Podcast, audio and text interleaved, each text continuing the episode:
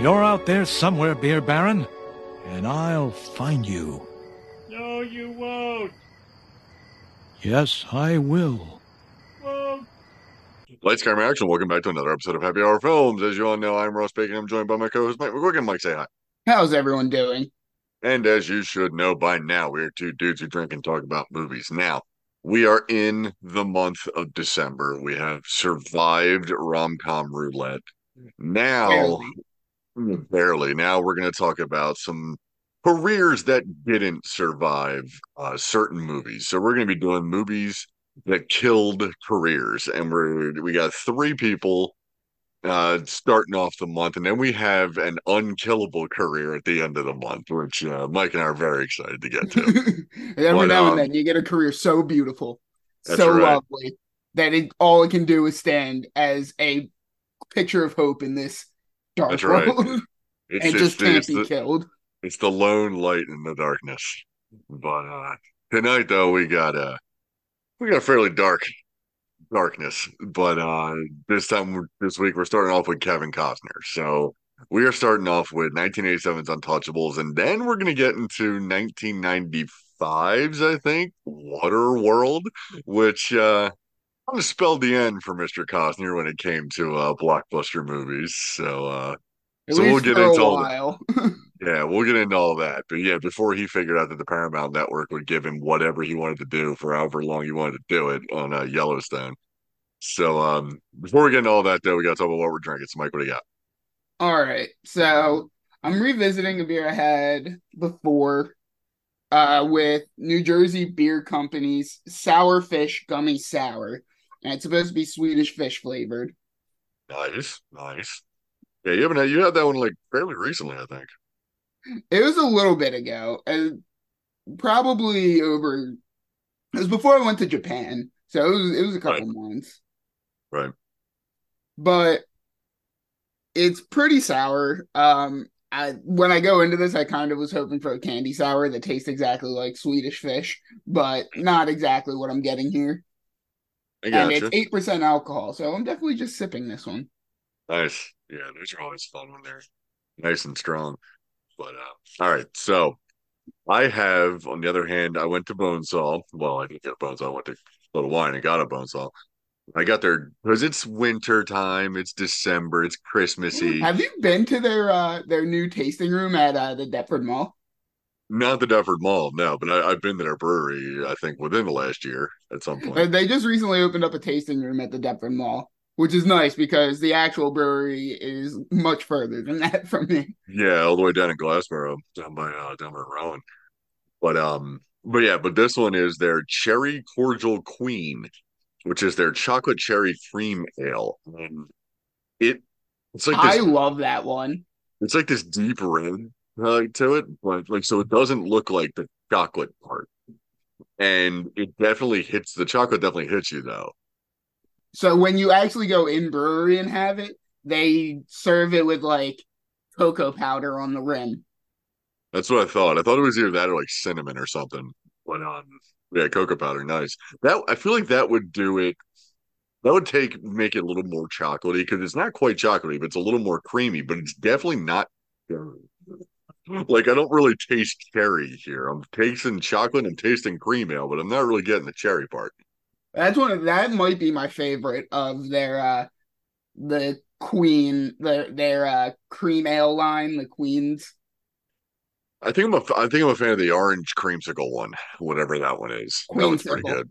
Queensicle, that's what it is. Yeah. Yeah, know it's if- a, uh they also just came out with peaches and queen. Nice. I like it. But uh it's good. It's still good. And it's 4.7%. So it's like I'm not gonna be completely trashed after. I'm gonna be pretty all right. But um but I figured for December I'd try to do some wintry beers. Now a lot of like the winter warmer beers are like high alcohol content because apparently you gotta be drunk to get through the cold. But um tonight I think a Blames the Russians. That's right. I think 4.7 is just in the sweet spot for the now last week we were for Pretty Woman. We said I said um uh, Richard Gere was like a pair of khakis watching white paint dry. Kevin Costner is like a pair of pleated khakis watching like off-white paint dry. You know, the man's not completely beige, but he's not by any means like your firebrand like movie star. Like you just you don't see you just don't see this dude doing craziness, but he's always just Kevin Costner. Like that's pretty much what he is. Yeah. We'll get into Waterworld, but this is the movie in 87 that since this was nominated for an Oscar and it is an Oscar winning movie because Sean Connery won best supporting actor for this this is like a prestige movie. So everybody's like, hey, Kevin Costner is the lead of this movie. It's pretty great. It's directed by De Palma. You know, it's written by David Mamet, like that the legendary team right there. But after this, he does No Way Out, which is kind of, if I remember correctly, it's kind of an actiony movie. Uh, then he does Bull Durham, Field of Dreams, uh, and we Dances with Wolves, Robin Hood, Prince of Thieves, JFK, Bodyguard, right there. Uh, Wyatt Earp, and then in 95, he's got Waterworld. And then after that, it's, well, it's downhill after that. But uh, we luckily didn't do The Postman because The Postman is like three hours. Again, post apocalyptic like Waterworld, but completely like a passion project for Kevin Costner. And it's completely unwatchable. it is unwatchable. But, Why does Kevin Costner have such a weird typecast that he's like, he's either in a sports movie or an action movie. Right. Right. That's that's it. That's all it is. you know, and the only time he was in anything, well, yeah, I'm like looking through his IMDb, like there isn't the only thing I guess you can consider hidden figures. Whatever role he was in that, he plays Al Harrison, whoever that was you know but apparently that's that's neither but then there's molly's game right after that which is back to sports betting. It's like poker isn't it? So you can consider that a sport of sorts. But then then his old man phase is kind of like when he got into just like i'm a big kevin costner in various sizes of cowboy hats. And then and then you gotta sprinkle in some sports with like draft day. Yeah fucking draft day jesus. Where he's the GM, GM, of the Cleveland Browns. The Browns, yeah. And they treat him like he's at the time like the Patriots. You know, like this is the most important team drafting of the year, and it's the fucking Browns, man. It's like before they were actually winning games. That's that's the 2014. Yeah, that was that was Browns before the Baker Mayfield draft, where they gave people a glimmer of hope. Yeah, they were the defeated Browns at that point. Like they were them and the Lions. But that would that come out in 2011? That was 14. That was 2014. Oh, so that would have been the who would have been their quarterback well, let's look it up. Let's look it up. Okay, so 2014 Browns. Here we go. So it looks like we have um, a team. we have a team. Uh, okay, so here we go. Oh, they went. We, they went seven and nine roster. in 2014. That, this is the Brian Hoyer years. Oh God, year I should say. But they're running. Oh, is back. this the year that the Josh Gordon ended up being like the best receiver in the league before getting arrested for pot and never being allowed back? No, he's not listed on the final roster at least. So maybe he was during the middle, like the beginning of the year. This is um yeah, I'm looking at the rest of the team. There's nobody else here that's worth talking about at all. Like, oh god, not even a little bit. I don't even yeah, really I'm looking at this is this is the Isaiah Crowell led backfield. Oh, oh, yeah, and right. Terrence so like, West. Yeah, so just right there, it's like, who the hell are these people? But that was the move. That was the script that Kevin Costner looked at, and it was like, you know what? That's the team. That's the team. Cleveland Browns. That's the team that we're going to make this draft day dramedy or whatever the hell this thing was. You know, like the 2014 fucking Browns. Uh, the 2013 Browns is when Josh Gordon gave the team some hope and had 1,650 yards in 14 games. Yeah, there you go. Yeah. But that's not what this draft day was for, Mike. No. that was for the next year. But um it, but it's anyway. kind of funny that they uh, the running back that they draft was played by Arian Foster, and that was like I want to say it was towards the end of Arian Foster's career. I believe it was. Yeah, it's kind of like Rod Tidwell and Jerry Maguire, where it's like he's angling for the big contract for like the last three years of his life, basically. and but in this though, we're talking about the Untouchables. Now, this movie has like three iconic movie moments. And one of which is, of course, the touchable scene where um the accountant and the the rat are killed in the elevator and touchable is written on blood on the wall on the elevator walls. It's great. Then of course there's uh, Robert De Niro, who we'll get to in a second. De Niro is Al Capone yelling, I want him dead. I want his family dead. Like all that. And then, of course, there's the greatest scene in the entire movie, just so happened to be done better by the parody of it, which is the train station scene. And it was done better by Naked Gun 33 and the third. Yeah. but that scene alone, and again, we'll get to this because towards the end of the movie, that scene alone, it's like, wow, De Palma was on top of this. Like De Palma knew how to just raise tension and raise stakes, and all of a sudden he just bursts out with the gunfire and the blood. And you're like, oh, this is insane. Wait, what's happening to that lady and her kid? Like, what's going on here? oh my the that slow motion gunfight scene where you just see the set that poor sailor must have gotten shot like four times trying to do it's fucking lit up. it's lit up. Also, like, like I love Sean Connery's accent because this is the Sean Connery years where it's just like you're getting Sean Connery. Yeah, I mean, he won. It's funny because he won an Oscar for this for playing a Chicago, an Irish Chicago cop, and he's very much Scottish Sean Connery. it's, it's not even a little bit of it. And just right next to him, most of the movie is very Cuban Andy Garcia playing an Italian. yeah. Yeah, I'm like this. I'm like it's not quite as bad as him playing a Spaniard with a full blown Scottish. No, no, it is not. It's not e- an Egyptian Spaniard who grew up in like Japan, basically, who spent quite a long time in Japan. But yeah, he's not Ramirez. Which, by the way, I picked up the 4K of, of the Highlander. It's beautiful. Everyone should get a 4K just for that. That that uh that does. Physical media is not dead. God damn it.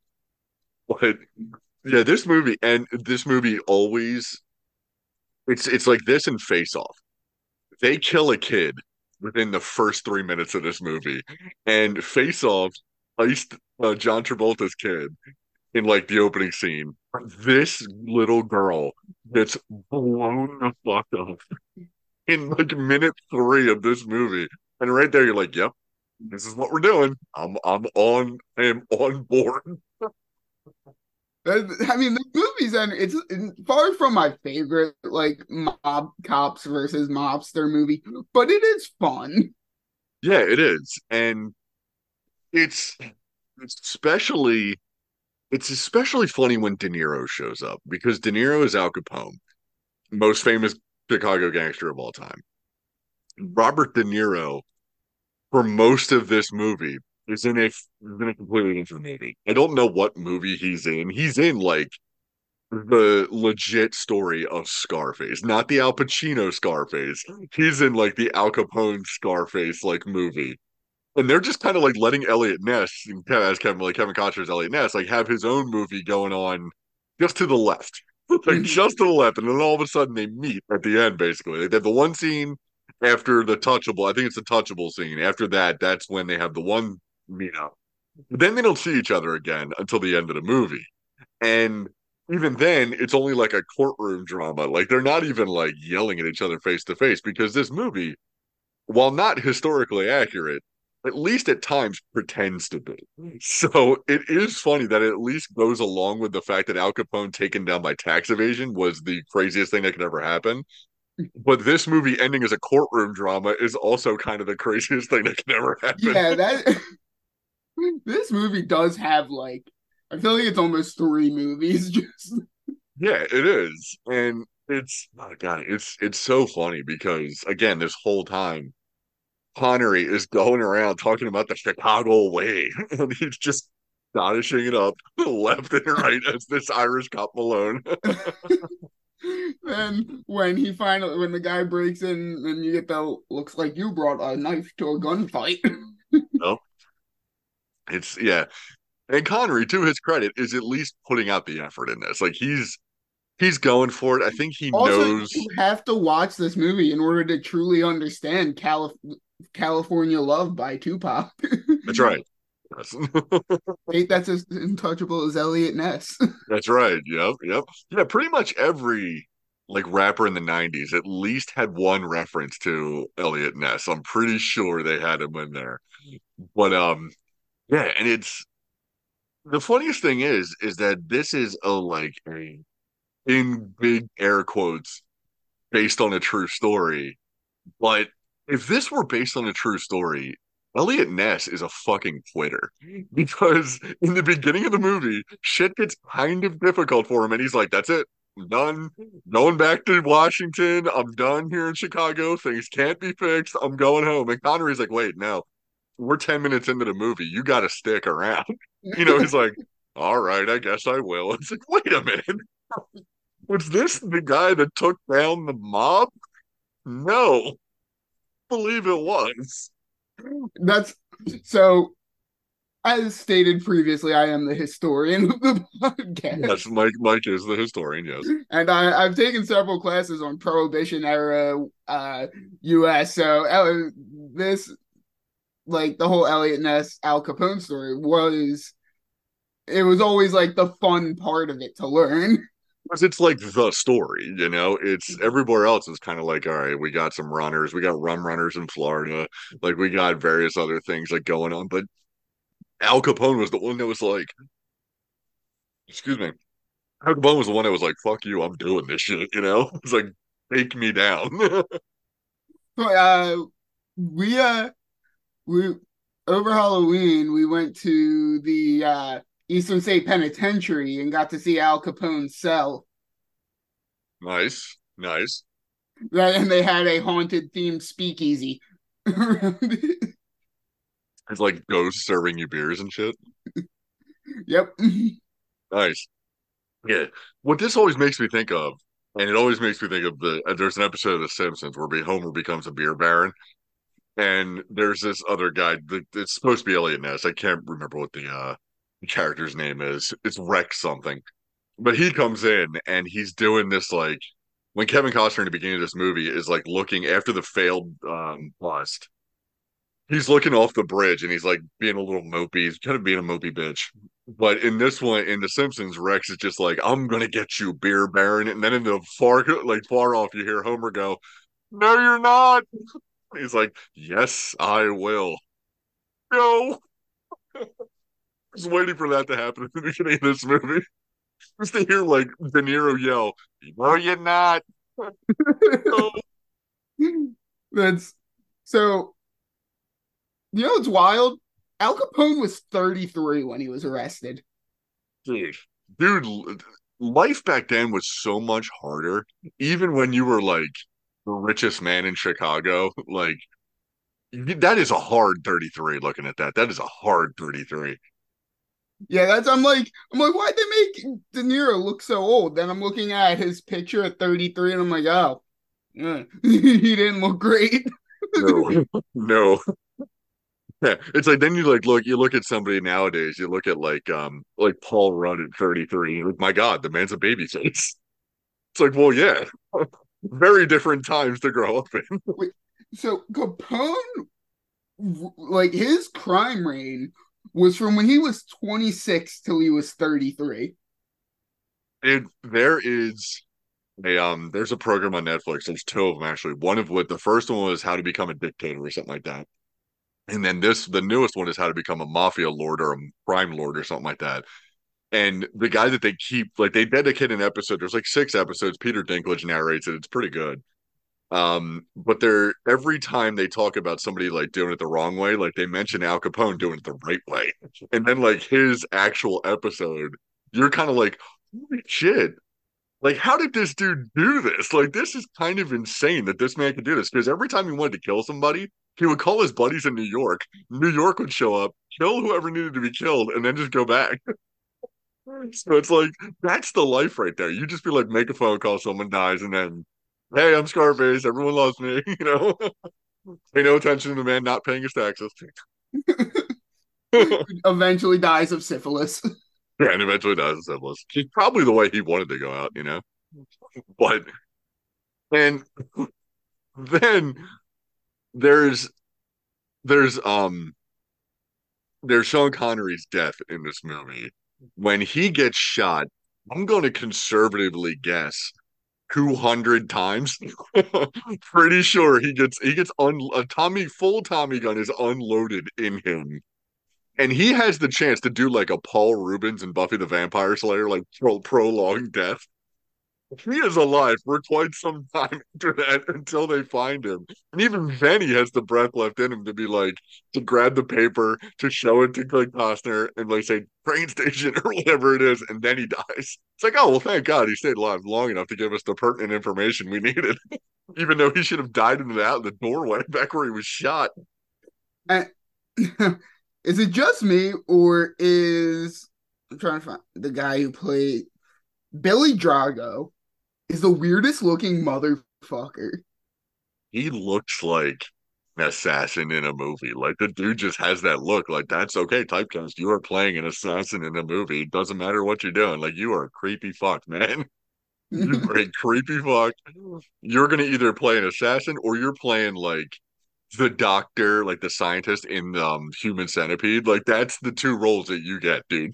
like you get crime as like mafia like enforcer or creepy fucking scientist. Like that's all you get. That that is your role. You're not playing like father of little league player. that's not happening. You're playing assassin of father of little league player, you know, or of little league player. Considering they just blow up kids in this fucking universe, that'd be great. That's true.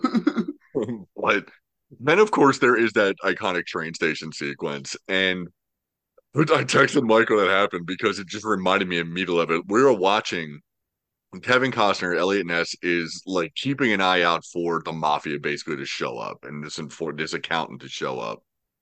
And everything is like being ratcheted up and ratcheted up. And there's this woman and her baby. She's got like two suitcases, her kids in like a rolling bassinet or whatever. And there's this flight of steps because it's 19, you know, 30, whatever. They didn't have handicap ramps or anything, you know, there wasn't that kind of thing. So it was just stairs. So this woman's going to like move her kid trying to get him up the steps, but I swear he goes from bottom of the steps to three steps up. It takes her 15 minutes of screen time. And it reminded me of what is it? It's like Sir Galahad in Monty Python or whatever, when he's just constantly running and he's never getting any closer. Oh no, that's uh that's Sir Lancelot, where you just keep showing him running, and then right. eventually he just stabs the dude. Right. And that's what that's reminded me of. This woman just could not move an inch. She just kept being in the same spot every time Eliot Ness looked back at her. I saw I saw someone comment on it. It's like, you know, they actually had to use seven different kids for seven different babies for that role because they shot it in real time and the babies kept aging out. Exactly. Exactly. Yeah it's a credit to Palma for like bringing like raising attention and like all that shit. But these these kids that that had to have been like seven days of work for them, you know, because that was a long fucking scene. And it's even funnier because during this whole like this quickly goes from like nothing to oh shit everyone's shooting each other oh shit everyone's dead oh shit the kid's going down the stairs like in the bassinet it's it goes off the rails really fast, and even like to, up to that point, even though you're kind of like, well, Kevin Costner as Eliot Ness is kind of a bitch. Like even in that scene, you're like, all right, he's kind of a badass. Like this is this is a good, like, kind of a badass scene right here. But, but then you also that, look at it and you're like, wait, they have how many people there with guns? And only the ones that he's focused on are shooting at him. right, right. Well, that's what you want, you know. That's what you really want when it comes down to it. You don't want the people that you don't know coming at you. You want the ones that you're looking at to be shooting at you. so you can at least duck, you know? But then we get to, and again, I'm not I'm not a law scholar. I haven't watched enough Law and Order to maybe they do this in Law and Order. Can you just switch juries in the middle of a trial? No. I don't believe you can do that, right? I believe that's a mistrial. or at the very least in a like and in like some crazy form of like like some ridiculous thing like No, the um, jury selection process happens well ahead of time. yeah and then it's like and there's like you gotta side confirm that they don't have any prejudices and stuff like that. Right. yeah there's like a little sidebar and then they fi- they find out that half the jury's been paid off and by Capone and then there's a little sidebar with the judge and basically it's not quite clear because you don't know the truth about it Kevin Costner, like Eliot Ness, looks at the judge and goes, "Yeah, your name was on the list of the people that have been paid off." And it's like, was he telling the truth or is he not? Like, he doesn't have to produce any receipts here. But then the judge is like, "Oh," and he like shits himself. And then in the courtroom, he's like, "Bailiff, bring me the jury from next door and take this jury over there." And it's like, I think you could do that. That's not a thing that can be done, Judge. You lose your like, you lose your ability to be a judge. It's you know they throw you out. Also, how bad was Capone's lawyer that he immediate, immediately says we'd like to change our plea to guilty without consulting his what a lawyer works for the, the, the defendant, so he didn't even consult Capone about this. Well, the funniest thing is like right before that, Capone like calls him an asshole. Like he's like, you didn't get do something, and it's like that. You can almost see like the lawyer realizes the jig is up, so he's kind of like, all right, we're just gonna go for guilty, Your Honor. It's like fuck you, dude. you know, fuck you, Capone. We're going guilty. You can't say shit about it. it's like no, there are no rules in this courtroom. We're gonna do whatever the hell we want. You know. It's, it's completely insane. I was like, yeah, I'm pretty sure that that's not part of the real history of this because I think we'd have to go back and revisit that case and like vacate all of the convictions. I don't think that's allowed to happen. To quote Capone, "You got nothing." And even funnier, like when De Niro says that, this entire movie, De Niro has been hamming it up. Like he, every time he's on screen, you're like, yes, more of this. Especially the scene where he beats the guy to death with the baseball bat at the Yeah. dinner. That scene is amazing. And you can tell that De Niro is like, yes, this is the scene right here, you know? He's going around, he's got that baseball metaphor and all that. And then he gets to the guy who owned the warehouse, that was in charge of the warehouse, and he's about to beat him to death.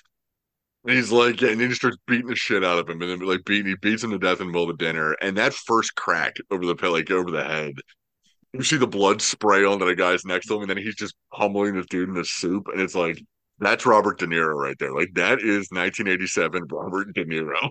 and then he's gone from the movie for another half an hour, 45 minutes. It's like, no, god damn it. This is not what I wanted. I have more of Kevin Costner. God damn it. But it's fine in this. Like Kevin Costner is perfectly fine. And this is a perfectly fine, like not quite star making turn because Bull Durham is really the one that does kick him off, and Field of Dreams is the one that skyrockets him after this. And it's really, he really definitely should have stuck to, like you said earlier, Mike, the sports movies or the action movies. This Yep. is kind of, this is like in between. This is like that action drama right there. And it doesn't it works because the movie's great because it's in the hands of Brian De Palma for Christ's sake, but it it doesn't really work for Kevin Costner. You know, it's like it's okay, and he he's okay in it. Everyone else makes it a good movie. Yeah, yeah, he's he's kind of like Brock Purdy. He does his job, but he's got an all-star cast around him. Right? Exactly. Yeah. But um, all right. So that's enough of the good movie that uh that started his career. So, Mike, how is your beer? I'm sipping it slow because it, it is more sour than I remember, and also with the eight percent, it's not not exactly my favorite, but I'm not a huge sour person, so you can't really take my word for it with New Jersey Beer Co. but who the hell am I? Uh, yeah, my uh Cherry Cordial Queen is very good, and uh, I'm just about to finish it and start my next one. That's the beer I wish I had right now. It is quite delicious. Now, I am moving on because again, this is the winter time, the time for cider. And uh, I don't believe I've done a cider on this show at all yet. I may have done one, but I don't think I've. Mike's the one that's been done, done a, a lot of them. I've done a lot of ciders because I also like making snake bites. Yes. So I am doing one. I'm trying to figure out where it's from. Uh, Citizen Cider. Does that sound right? Yeah. Citizen Cider sounds right. Uh, Grink, Vermont. So they're somewhere in Vermont. Uh, crafted and packaged by Citizen Cider in Burlington, Vermont. So it's their dry hop cider. It's the Lake Hopper, which is uh 6.2%, and it's a there. That's a nice clean open. I love that. Uh, oh yeah, there we go. It's a nice clean regular cider. We got we got cider here, folks. We got cider. We got cider. Can you can you hear the effervescence? Can you hear? Well, I don't know. I have to stay back at the mic, so I don't know how much it picks up right on top of it, but whatever. Now we have to go from what might be the biggest fall off for a villain going from speed to Waterworld. Dude, Dennis Hopper though, he brings it in this movie. He, He does. absolutely brings it in this fucking movie. Like, yeah, so now we're in 95's Waterworld, which at the time was the most expensive movie ever made. And it needed a miracle to turn a large profit on this movie because the hype train before this movie started was all about how difficult the production was and how expensive this was and how over budget it was and how just a whole bunch of like money was being burned essentially.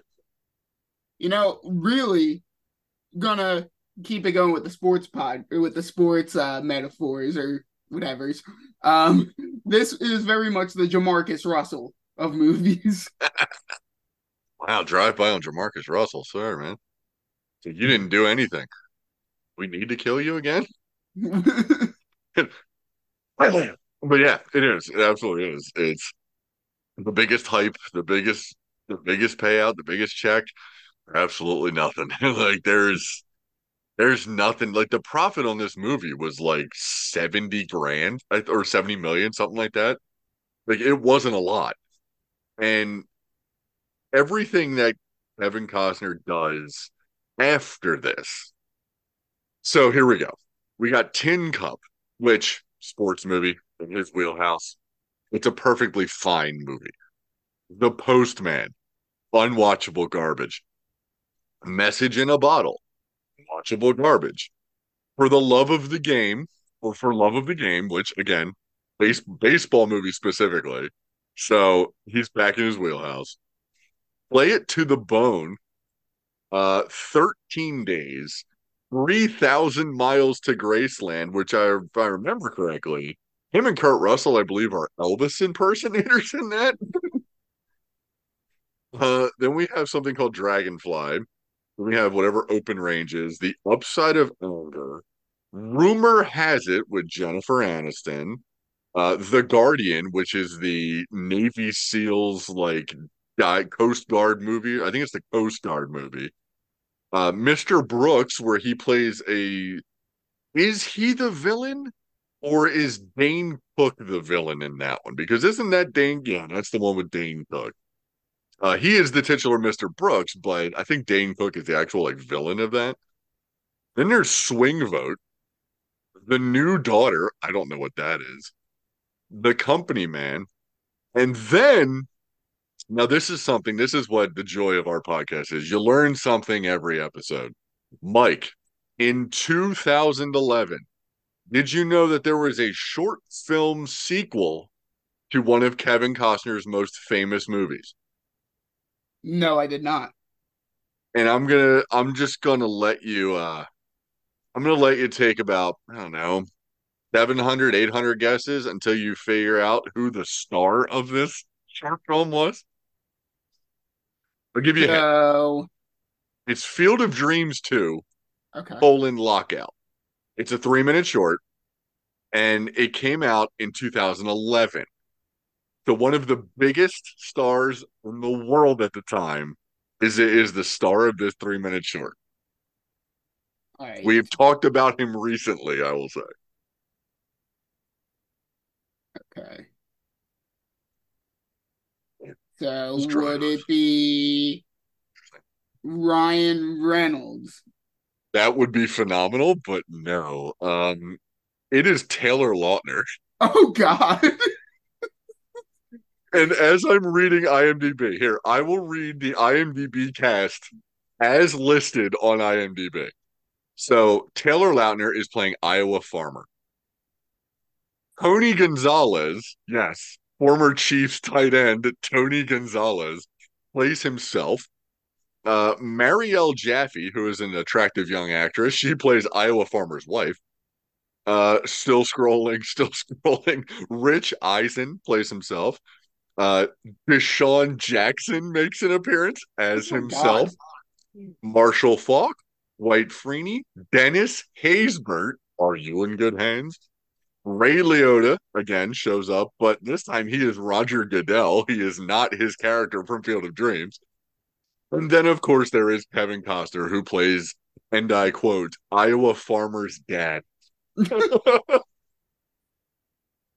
couldn't even play his own character. Now, of course, that's just a three minute short. I'm sure that was attached to some something that, you know, was some promotion or something for whatever. I mean, I don't I don't know why that would have such a football heavy crew Yeah. in in a Field of Dreams sequel.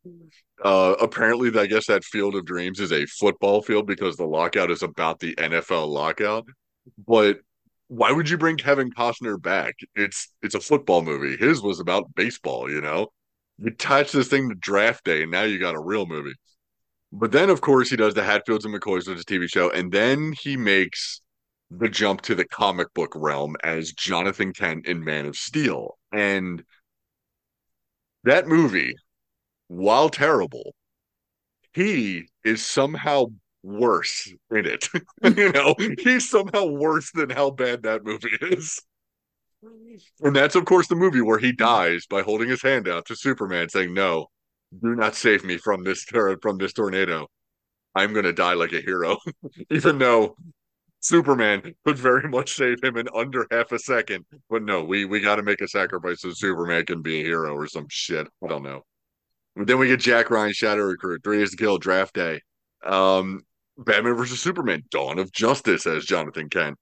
And then Hidden Figures, Molly's Game, Highwaymen, which was the Netflix movie with Woody Harrelson. The Art of Racing in the Rain. Let him go. Zack Snyder's Justice League. So the Zack Snyder cut, the Snyder cut. And then, of course, 53 episodes of Yellowstone, and I believe, and counting, uh, for from 2018 already. Now, this is where he's found his niche as Kevin Costner in Cowboy Hat. We could just play this forever because there's 40,000 Yellowstone spinoffs. He'll never have, he'll never go hungry again, you know? He'll never have to face the days of being Jonathan Kent or in draft day ever again. Yep. But he did have to do Waterworld to get to this point in his career. Now, this is directed by Kevin Reynolds, who also did Robin Hood, Prince of Thieves with him. And then he did Count of Monte Cristo and Tristan and Isolde. Everyone remembers Tristan and Isolde, right? Yeah, I thought so. so, of course, this one starts off with a shot of his ass as he's pissing into a cup and filtering that into drinkable water. Now, so I ask this, Mike. If you find a way to filter your own piss into drinking into drinkable water, or as they call it, hydro, don't you think at some point, because this is like the year 2500, don't you think at some point they would have figured out how to filter salt water into actual water? You know, like a desalination plant? Yeah. Yeah, you'd think so. But um maybe Patches O'Houlihan was the one to kickstart. do I have to drink my own piss? Or do I have to drink my own urine? No, but it's sterile and I like the taste. I like the taste.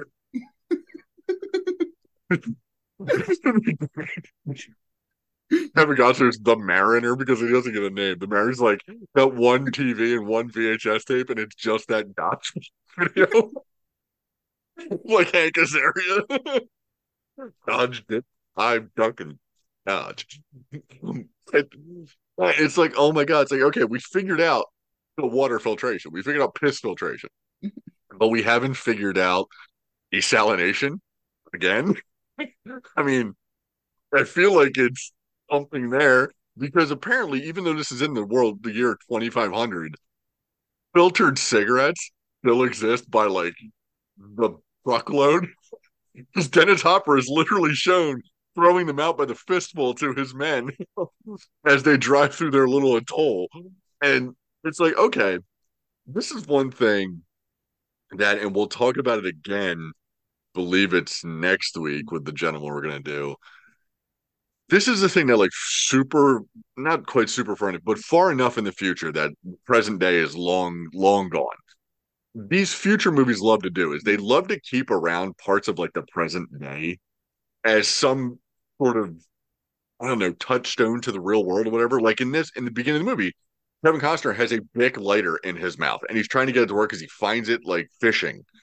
It's like, okay, Bic lighter somehow survived 500 years or whatever in the ocean. Doubtful.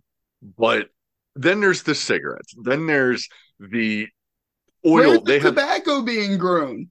Right. They got tobacco. They have oil. They have oil and an oil on an Exxon. What we find out is an Exxon Valdez oil tanker, but they're refining that into gas at some point, like for their jet skis. Like you can't just put oil in a jet ski and have it run. It has to be gasoline. so there's there's some way of converting oil to gas. And then The thing- like, you look at all the the stuff going on, and I get with the whole mutates, like, yeah, every time a mutant shows up, everyone has to hate them. But you're like, this dude can solve a lot of our problems.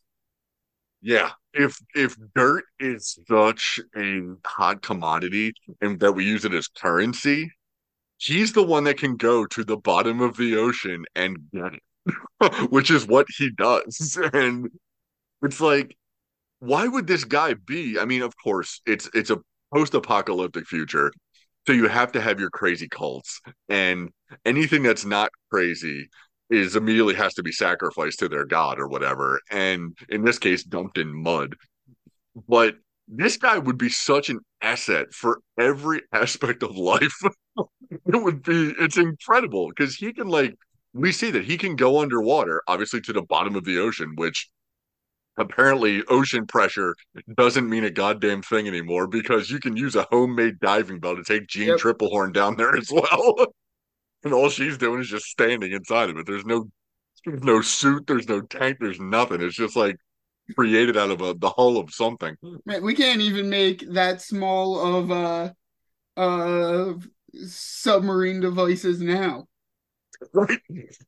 He created created that damn sub, like the whatever sub that like ex- that imploded. He created a much better version of that apparently in 1995 out of a box of scraps, you know. But Also, Even- buoyancy isn't a thing because he's dragging it down there. right, exactly. And it's yeah, I mean it's the OceanGate sub, that's what it was. And now they they do now of course this movie does really start with narration from the greatest to ever do it which is don lafontaine who used to be the trailer guy. He was the no world. You know he was that guy. And he was he was the voice you heard in every old movie trailer. And he gives us the narration that the polar ice caps have melted and they flooded the earth basically and there's this myth of dry land which they don't tell you in the movie what it is but you have to kind of read into it that it's Mount the top of Mount Everest apparently is what it is that has repopulated with like vegetation and all this which I again I don't think is possible with the way these things are going. But to hear Don LaFontaine say these things I'm like okay so the world we know is completely underwater probably by a lot and they say it's like 24,000 feet of water or something like that. It's a ridiculous amount. And he goes down to basically this like somewhere where there's ski there's a ski lift so allegedly denver or somewhere in colorado because the rockies are under there too Mhm. and he goes down and he's got dirt. He can get whatever he wants.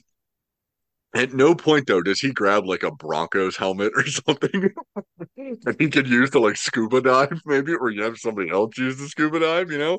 It's like, why didn't we go full out with like the ridiculousness of this? Because Dennis Hopper is on that level. Dennis Hopper is on He's the ridiculous level. And he is yeah, he is into it. And he is he is obviously the best part of this movie. And Kevin Costner, total opposite, like literally does not look like he tried for a single line. Even his kiss looked like the like he was bored. Like he I mean, dude, it's a 1995 Jeanne Tripplehorn. Like, he's hot, dude.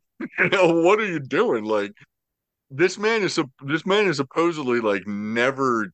He's never gotten laid, allegedly, and it's like that would probably kill him. You know, seeing her, she just like drops her clothes at one point because she thinks he that's what he wants, and I like. If you're standing in front of a 1995 Jeanne Tripplehorn and you presumably haven't seen a naked woman ever, you're losing your shit. You know, you are just losing it, and you're probably down for the count for at least a day.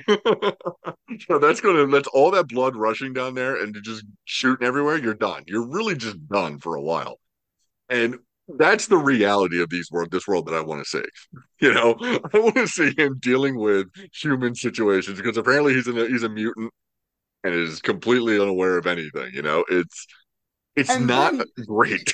All right, so the amount of the sexual politics of this world.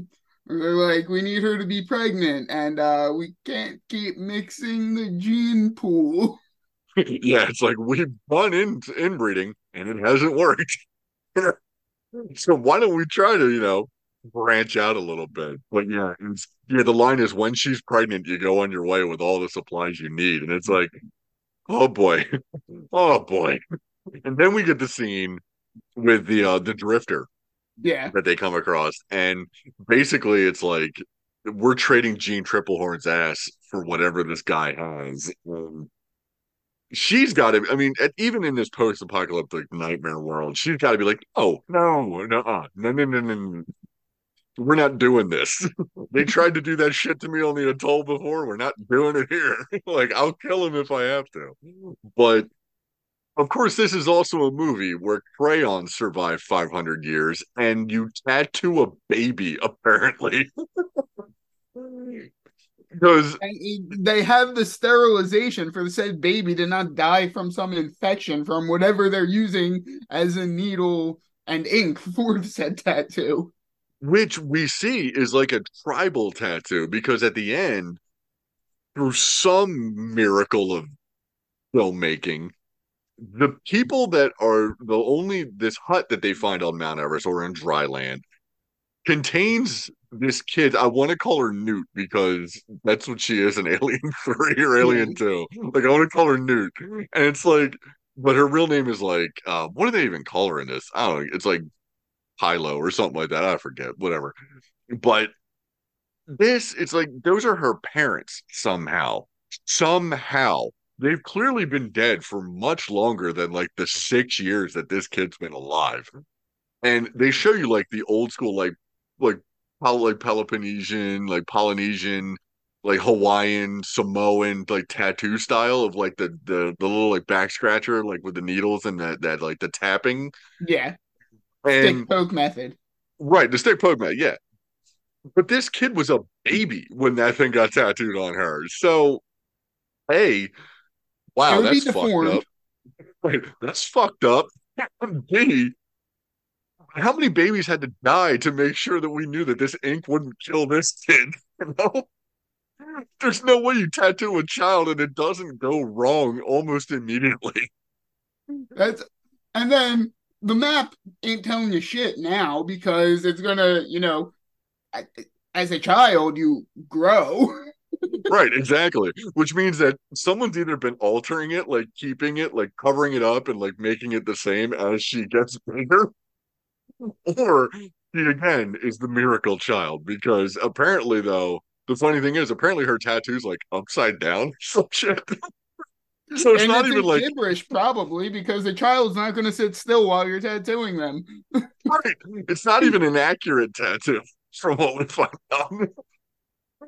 But even funnier is this whole movie is just wet Mad Max. That's all it is. It's just wet and it Mad focuses Max. on all the wrong parts of Mad Max. Like, you, you- how many scenes does it have where it shows him pulling some rope and it shows you every part of the contraption opening or moving to show you exactly how it works when they do something? Yes. And yet we don't get any explanation as to how his box of crayons hasn't disintegrated. You know? Look, it, it, this movie is Mad Max meets MacGyver meets Carnival Cruise Lines. Right. No. It just reminded me, speaking of MacGyver, like you're a Chargers fan. Did you know Ryan Leaf as a kid named MacGyver? No, I didn't. I just learned that the other day because I had on the NFL Network in the morning, whatever, and he came on. Apparently, he just had a kid and spent like the first five minutes of his screen time just crying about how great the kid is and like how great God is. And I was like, oh, Jesus, this is not what I want to see on a fucking Monday morning or whatever. And then he's like, he says, yeah, the kid's name is like Constable Populus Brady or something. It's some weird fucking name. And then they say, "Well, how is MacGyver?" And I was like, "Wait, who the fuck is MacGyver?" And he's like, "Yeah, MacGyver, my other, my son." I was like, "Get the fuck out of here! you named your kid MacGyver, dude. What the hell is wrong with you?" Which is funny. So Philip Rivers has a son named Gunner Rivers, and I'm like, if that doesn't sound like the Chargers quarterback in 2035, I don't know what does. exactly. He's going to be the Chargers quarterback when Waterworld ends. he's gonna he's gonna be in the the burned down city of LA, you know, the the flooded city of LA. That's where uh Kevin is gonna go down, he's gonna pull up a jersey and it's gonna be Gunner Gunner Rivers' jersey. Hall of Fame quarterback Gunner Rivers. Right next to MacGyver Leaf. it's like you gotta be kidding me. And then like with this movie, there's a whole bunch of like, you got to be kidding me. One of which is, did you know that Jack Black is in this movie? He's one of the pilots, right? He's the pilot. Now he actually does get some like FaceTime in the extended cut, apparently. And I was like, holy shit, it's Jack Black. And then my favorite character in this entire movie is the old man that's in that's like at the bottom of the uh, Exxon Valdez. That's like the water level guy, like the oil level guy. Yeah, and it, the, the, it's the it's the only good scene in the movie when it gets lit up. He's like, "Oh, thank God." Oh, thank God. yeah, right. It's a great map. It's like when the flare's falling, he's just like, oh, thank God. It's like, yeah, that would be your, that would definitely be your reaction. Having to live a life in like nothing but oil. But this movie is absolutely insane. And it doesn't even have the common decency to be like, completely over the top ridiculous like Mad Max. Like Mad Max has a certain amount of like comedically ridiculous charm to it that you're like, this is just so over the top that it's amazing that the, yes, this is a fully realized world where these this is how you exist. In this though, it's almost like they just took themselves too fucking seriously. And Yeah. Dennis Hopper is the only one that was like, you know what? I'm not doing that. He's like, I'm gonna be Dennis Hopper, certified crazy person, and you're gonna you're just gonna deal with it. You know? And it's it's it just kills me because this movie has a lot of like interesting lore to it. Like I kind of want to know There's good ideas to make a good story out of this. You just need someone who's not Kevin Costner putting in a negative effort. Well, that's the thing. Did you know? Again, there is a novelization because this movie came out in the 90s. There's a novelization of this movie. Then now there's like three different novelizations of this movie. There's a YouTube video I watched. I watched. I can't. re- I think it's called. It's from the Atoll. Is what it's from. Now I suggest watching this video simply for the fact that when the guy who's making the video and the voice you hear shows up on screen, you do not expect him to look the way he does. so, but then when you get a look at him, you're like, no, that makes perfect sense. I, I take it all back. That's definitely what this dude looks like. This is definitely the guy who's read all three versions of Waterworld, the novelization. but apparently, in the novelization, there's like lot of backstory about how the world exists and how people exist in this world and what happened. You know since what's the floods super and all that. unrealistic though? You don't have orcas and dolphins running around fucking everyone up. Yeah, but like, what is that one creature that he does catch? The sandworm that's like not a sandworm. Right, it's not even a fish. Like they, they gave no indication as to why animals would mutate or water animals wouldn't survive. Yeah, he's developed gills and webbed feet, which naturally means that A, other humans have done that at some point too. He can't be the only one. And that means that, yeah, land animals would have, or fish would have somehow adapted to be different, you know? And Or you'd have you'd at least have things like porpoises and stuff that like live in Arctic areas and would be able to survive the temperature change. To, yeah, I mean, but we get none of that. Instead, we get Kevin Costner like moping around the whole time and like being a little bitch. And it's, it sucks. It really does. It really just sucks because like, how much better would it be if there was a kraken attack or something? Yeah, exactly. Like this movie cost 175 some odd million dollars or whatever to make. The score sounds like a half-assed Pirates of the Caribbean score. The special effects are complete trash in a lot of scenes, and even the practical effects are just jet skis jumping. That's all they are. you almost need this to be like a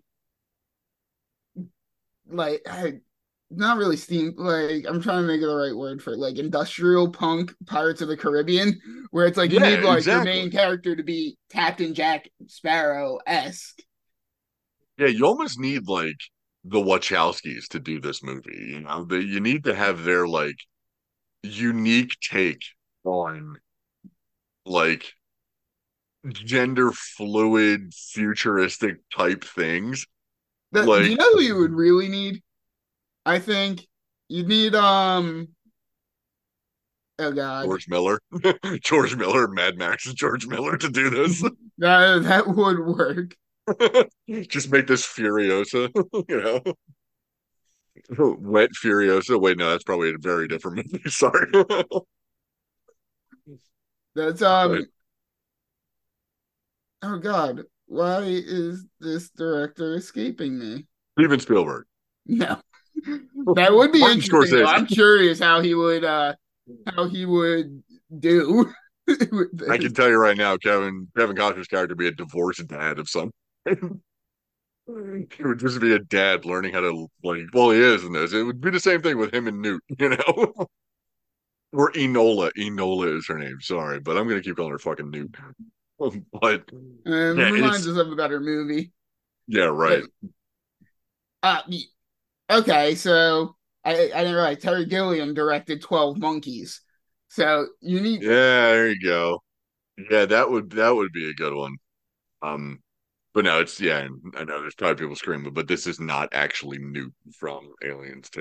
You know, this is uh, it's just the character trope that this that this little girl is. She's just a little Newt. That's all she is.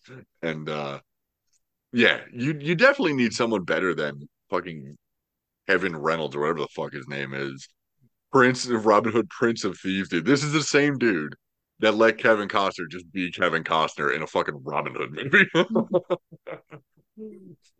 unlike some Robin Hoods, I can do a British accent. you speak with an English accent. Yeah. A spoon, cousin. But yeah, it's not good. And um My fish eaten by the cat. My cat choked on the fish. Oh my goldfish. Yeah. Oh man, Blinkin. Good old My Blinkin. dog Bongo. so good. That, that's what this movie needs. This movie needs like a Blinkin to recap like everything that happened in the world. Just have it be that story again. That'd be great. But uh yeah, so that's probably the end of Kevin Costner's career. But then again, everything gets resurrected on the Paramount Network. So he had his time off, he had his shitty movies, and then he came back. So Mike, before we talk about who we're gonna talk about next week, where can people find us on the internet? for your streaming pleasure. You can find us on Spotify, Apple Podcasts, Overcast, and just about anywhere else you get your podcast from, thanks to Spotify Podcasts. You can also find us on Instagram and Facebook at Happy Hour Films Podcast. Go like our stuff. Yeah, all of those things that Mike said are true. So um, next week, oh boy, this this is gonna be a tough one next week. It really is, um, because we're talking about one of the worst movies to ever be made, and we're talking about John Travolta. And uh, Saturday Night Fever is what we're gonna start with, the the one that kind of got him going. But then, of course, we're gonna talk about the one that ended it all, Battlefield Earth, which again post-apocalyptic future or just distant, distant, distant, distant, distant L. Ron Hubbard future, where if you haven't seen the movie, spoiler alert, thousands of years can go by and jets will still work just fine. Jet fuel and everything will work just fine after not being touched at all for I think a thousand years. I think that's what it is. but you know, science and John Travolta and Scientology ironically don't go together. But until next week when we talk about uh, John Travolta, yeah. I have been Ross Bacon. I've been Mike McQuigan. I'll see you guys next time. So long.